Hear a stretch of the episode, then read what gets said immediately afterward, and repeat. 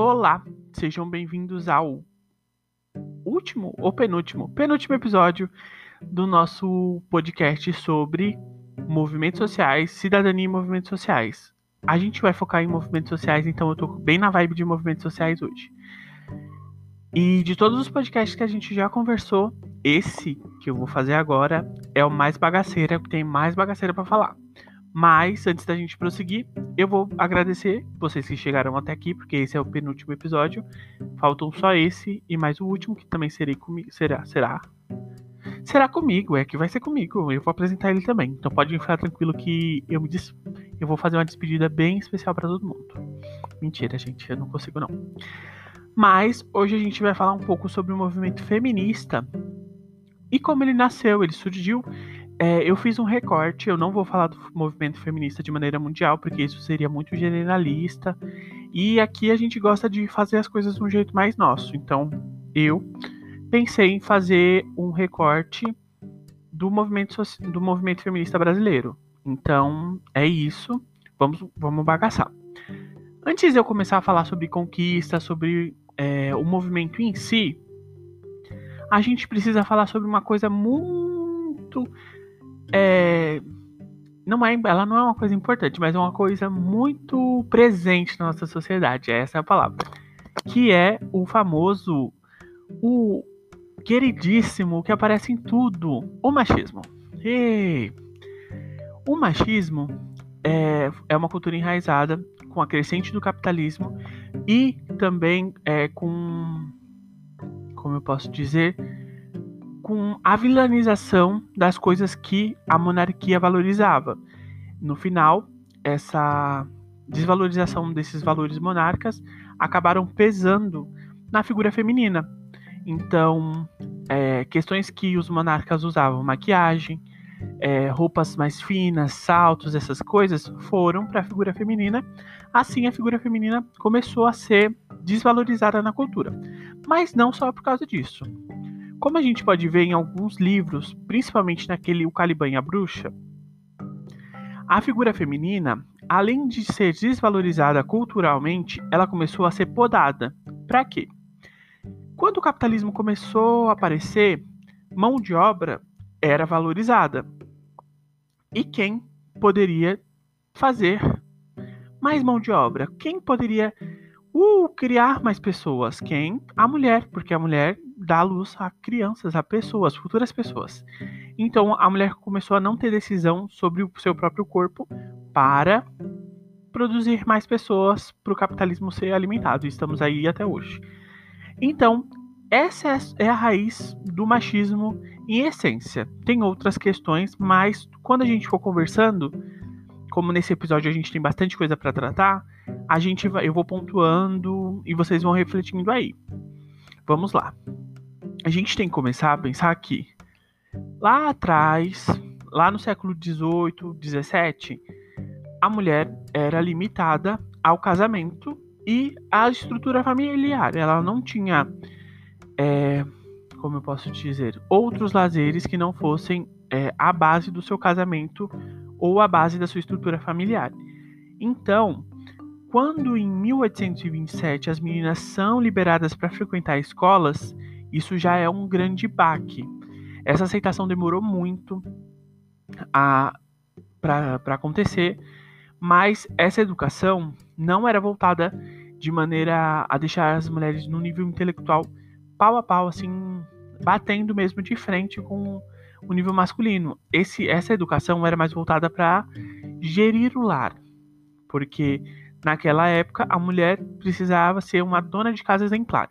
Então lá ela aprenderia o quê? Romances, uma escrita mais, mais romancista, assim. Não romancista, como eu posso dizer de um jeito mais. Ela conseguiria se comunicar, ela aprenderia a ler para se entreter, mas ela não aprenderia a ler de uma maneira crítica para criar é, alguma coisa acadêmica. Essa era a intenção da escola. Não que as mulheres não tenham criado várias coisas muito legais aí. A gente pode ver até vários textos. Mais pra frente tem a Anísia Floresta, então tem bastante acadêmica a mulher aí arrasando. Mas é, foi difícil, foi difícil isso acontecer. Lembrando que em 1827, o quem eram as mulheres aptas a estarem nas escolas? As mulheres brancas de elite. Por que as mulheres brancas? Porque em 1897 a gente não, teria, não tinha nenhuma lei é, como a lei do ventre livre. Então, todas as mulheres pretas da nação eram escravas. E ser escravo não te dava direito a, a nada, né? Não te dava dignidade de ser um ser humano, quanto mais a educação. Então, em mil. Essa, essa, é importante, essa informação é importante, por isso que eu vou pontuar ela aqui. Em 1888, houve o fim da escravidão. Aquela história toda que, uau, liberdade aos escravos. Sem nenhum suporte, sem nenhum suporte mais, as pessoas não eram mais escravizadas. Ou pelo menos isso começou a, de maneira gradual, a não acontecer mais. É, é importante pontuar isso porque a gente vai ter que pincelar, principalmente na nossa sociedade brasileira, algumas questões sobre a mulher preta na nossa sociedade, que é uma questão que a gente não coloca em, em pauta muitas vezes, mas é uma coisa importante. Então vamos prosseguir pensando nisso já. Então vamos lá. Nossa, eu fiquei em silêncio, né, gente? É isso. Em 1910, é criado o Partido Republicano Feminista, que lutava pelo direito do voto. As sufragistas que a gente conhece. Lembra daquele episódio que eu falei sobre participação popular? É o sexto episódio. Eu falei que o nosso voto é importante e ele não pode ser jogado fora porque as pessoas lutaram para conquistar esse direito. Ele não é uma coisa que nasceu com você, é uma coisa que algumas pessoas lutaram, principalmente as minorias do nosso país. Então, em 1910, as mulheres não tinham esse direito, não poderiam votar. Mas elas falando assim: a gente não pode votar, mas a gente vai ter um partido para pedir voto. A gente quer votar, a gente vai poder votar. Isso causou vários murmurinhos políticos e, e essa pressão vai culminar em uma, em uma ação mais efetiva mais lá para frente que não é agora. Mas espera aí que elas estão lutando. Tem que esperar aí, como eu falei também no episódio de voto, movimentos sociais não são coisas agressivas, são movimentos sutis que acontecem. Então, vamos ficar aí esperando o acontecer. Será que vem? Vem aí, vem aí, vem aí? Não sei. Em 1919, acontece uma coisa muito importante, que é a aprovação de salários iguais, da equidade salarial para mulheres e homens, então salários iguais. Isso foi uma aprovação é, que aconteceu especificamente para as mulheres poderem ganhar salários iguais. Isso não significa que todas as mulheres na sociedade ganham salários iguais hoje com o salário dos homens, que é uma coisa que não mudou e é uma luta que ainda persiste. Então, essa aqui não é uma conquista. Não, isso aqui é uma conquista em partes, porque a mulher pode ter, não tem nenhum impedimento, só que isso não acontece na realidade. Então, Fica aí pra gente pensar melhor nisso. Em 1928, a primeira prefeita mulher é escolhida. Lembrando que em 1928 as mulheres não votavam. Então Alzira de Souza, Alzira de Souza é porque eu esqueci o nome do meio dela, gente. Eu sempre esqueço o nome dela eu acho que é Suriano, é Alzira Suriano de Souza, foi a primeira mulher eleita sem voto feminino. Então, essa primeira mulher eleita, com certeza enfrentou várias questões específicas, mas ela, ela se elegeu por voto majoritariamente ma, majoritaria major major, major gente majoritariamente majoritariamente. Gente complicadíssimo falar as palavras né? Eu sei masculino. Mas isso é uma coisa importante pontuar porque ela ganhou, então é, ela é um marco para a representação política, que como eu já eu mencionei já em momentos anteriores, representatividade é importante sim. Em 1934, seis anos depois que a primeira mulher foi eleita, as mulheres conquistaram o direito ao voto. Finalmente, uh, Vai Brasil, finalmente. Uma coisa que demorou, e não demorou só no Brasil, demorou no mundo. Então, essa é uma comemoração que a gente precisa fazer sempre. E depois disso, as coisas começaram a, a ficar mais turvas. Por quê? O país começou a sofrer grandes questões como várias ditaduras militares, períodos curtos de democracia. Então, o voto ficou meio nebuloso, assim como o voto de toda, toda a população.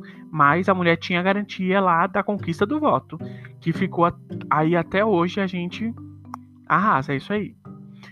Em 1962, as coisas começam a mudar em outros quesitos.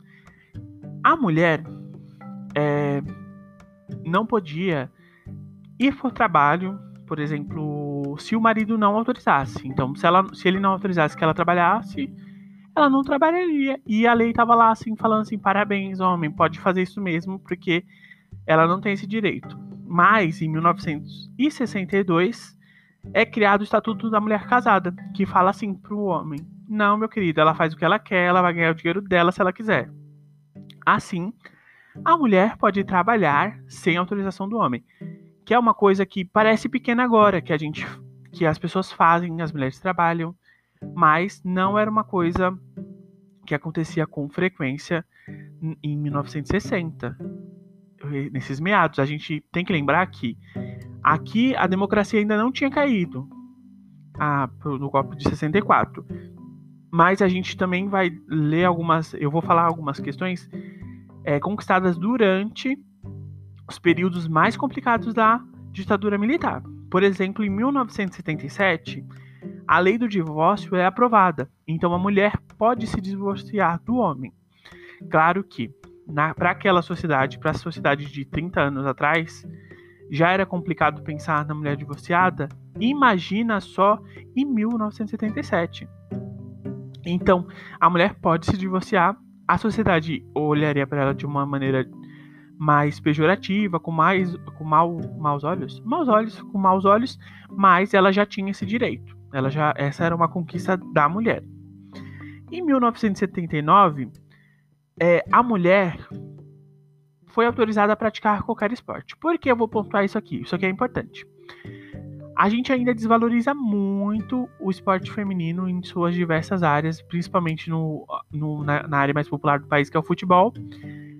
E as mulheres não podiam praticar, por exemplo, futebol, as mulheres não podiam praticar basquete.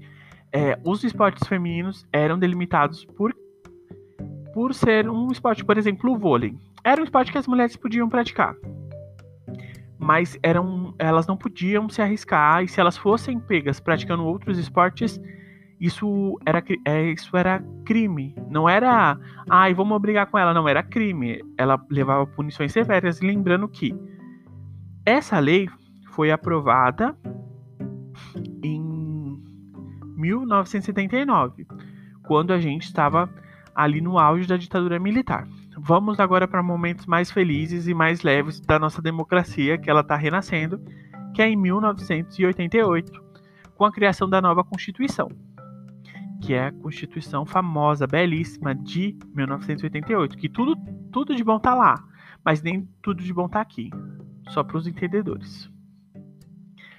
Em 1988, a gente vê um, um movimento é, que é os 100 anos é, com a, a com o final da escravidão. E nesse 100 anos, o primeiro encontro nacional de mulheres pretas foi realizado, junto com é, outros movimentos, como a Marcha do Batom, outras coisas é, reivindicando é, os direitos da mulher na Constituição de 88. Isso é importante porque, em 1988, vários grupos estavam tentando marcar presença para conseguir emplacar suas ideias nessa nova Constituição. A gente viu isso com o movimento indígena, a gente viu isso com o movimento operário e a gente vê isso com o movimento feminista. Principalmente com essa, é, esse olhar para o público que é da maioria preta do país, que as mulheres pretas se reuniram e falaram: vamos bagaçar aqui nessa Constituição, porque ela também é nossa. Então a gente fez isso. A gente não, né? Elas fizeram isso, né? Em 1996, as mulheres começaram a reivindicar maior participação política, já que, é, com dados atuais, as mulheres são a maioria da população brasileira. E em 1996, essa questão não, não mudou nos últimos 40 anos, se eu não me engano. Então, em 1996, elas queriam representatividade. Elas queriam que tivessem mulheres da mesma medida que tem homens. Tem muito homem, tem pouca mulher. Isso ainda é um problema hoje. Mas elas começaram essa reivindicação. Isso é importante frisar, porque fazem 25 anos que a gente luta pela mesma questão e ano passado, nas eleições de 2020, essa questão foi melhor. É, a representatividade aumentou. É, tivemos várias pessoas muito representativas, uma mulher trans em São Paulo. A gente teve é, quilombos periféricos ganhando destaque. Então, a representação tá andando bem devagar, como eu sempre falo que os movimentos são bem devagar às vezes. Em 2002, a falta de virgindade parou de ser criminalizada. O que, que é isso? É, antes dessa lei a, aparecer, se o homem desconfiasse, ou se ele falasse, ah, ela não é mais virgem, eu não quero mais casar com ela, ele anularia o divórcio, isso era um motivo legal para ele anular o divórcio. Sim, isso existia até 2002. E que bom que isso não existe mais. Agora a gente vai para outros pontos mais rápidos, porque lembrando, tudo, todos esses episódios têm 20 minutos, então eu não consigo falar tudo que eu queria. Mas, em 2006, a Maria. A Maria. A Maria da Penha, não, a Lei Maria da Penha, gente, eu viajei.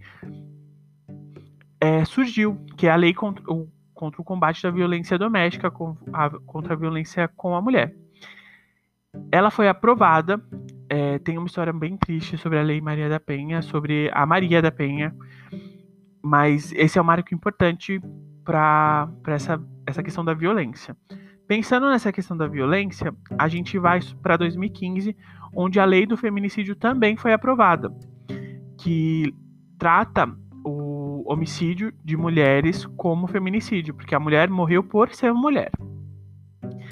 Voltando para 2010, a gente tem que lembrar que tivemos a primeira presidente, a primeira presidente eleita, Dilma Rousseff Está aí polêmica, polêmica, porém, primeira presidenta. Tá aí no marco dos históricos. Arrasou a garota, a gata, a gata arrebenta. Em 2018, a gente teve um marco não tão importante, não tão importante, não, importante, mas não só importante para o movimento feminista, mas também para o movimento LGBTQIA+, que é a, a, facilitar, a facilidade do nome social no cartório. Então, em 2018, a população trans conseguiria mudar isso sem maiores problemas, sem dificuldades legais, só indo no cartório. Para finalizar, uma coisa recente que em 2019 a primeira mulher preta ocupa a bancada do Jornal Nacional. Por que, que isso é importante? É, é, vou usar esses últimos minutos que a gente tem para dizer porque isso é importante. Voltando para a questão da representatividade, que eu sempre cito em toda. Todo, você já deve estar cansado de escutar eu falando disso, mas eu falo toda hora. O Jornal Nacional é um espaço academicista, com alcance nacional, como o nome já diz. Uma mulher preta ocupando uma posição de poder assim na televisão é, é empoderador. É representatividade. Especificamente, aqui agora já vou dando opiniões gerais sobre isso. Eu decidi fazer esse episódio de uma maneira cronológica para a gente pensar é, como o movimento, como o movimento ainda precisa de vários avanços, mas como ele também já, já conquistou muitas coisas. As coisas foram espaçadas, foram espaçadas, demoraram, demoraram, mas a luta continua. Como eu sempre falo, seja político, você se vestindo é político, você escutando música de noite é político, você escovando os dentes de manhã é político, tudo é política. Então, eu estou aqui para propor nesse final de podcast que você procure histórias de mulheres que inspiram vocês. Eu não vou pedir para vocês procurarem histórias de mulheres famosas, porque eu acho isso fácil de achar no Google. Eu quero saber das histórias das mulheres da sua família, histórias de mulheres que você conhecem na rua, da sua vizinha aí do lado. Não a vizinha fofoqueira, mas pode ser também da vizinha fofoqueira, a gente também adora ela. Mas escolham mulheres que inspiram e conversem com elas, assim, saibam das histórias delas, porque toda história traz um ensinamento. E eu acredito que o movimento feminista tem muito a crescer ainda. E é isso. No próximo episódio, a gente vai tratar mais de movimentos. Eu vou tentar ser menos militante, mas é bem improvável, porque nesse eu não fui tanto. Mas eu vou ser menos chato. Então, até a próxima. Beijo, beijo. É isso, gente. Temos um podcast.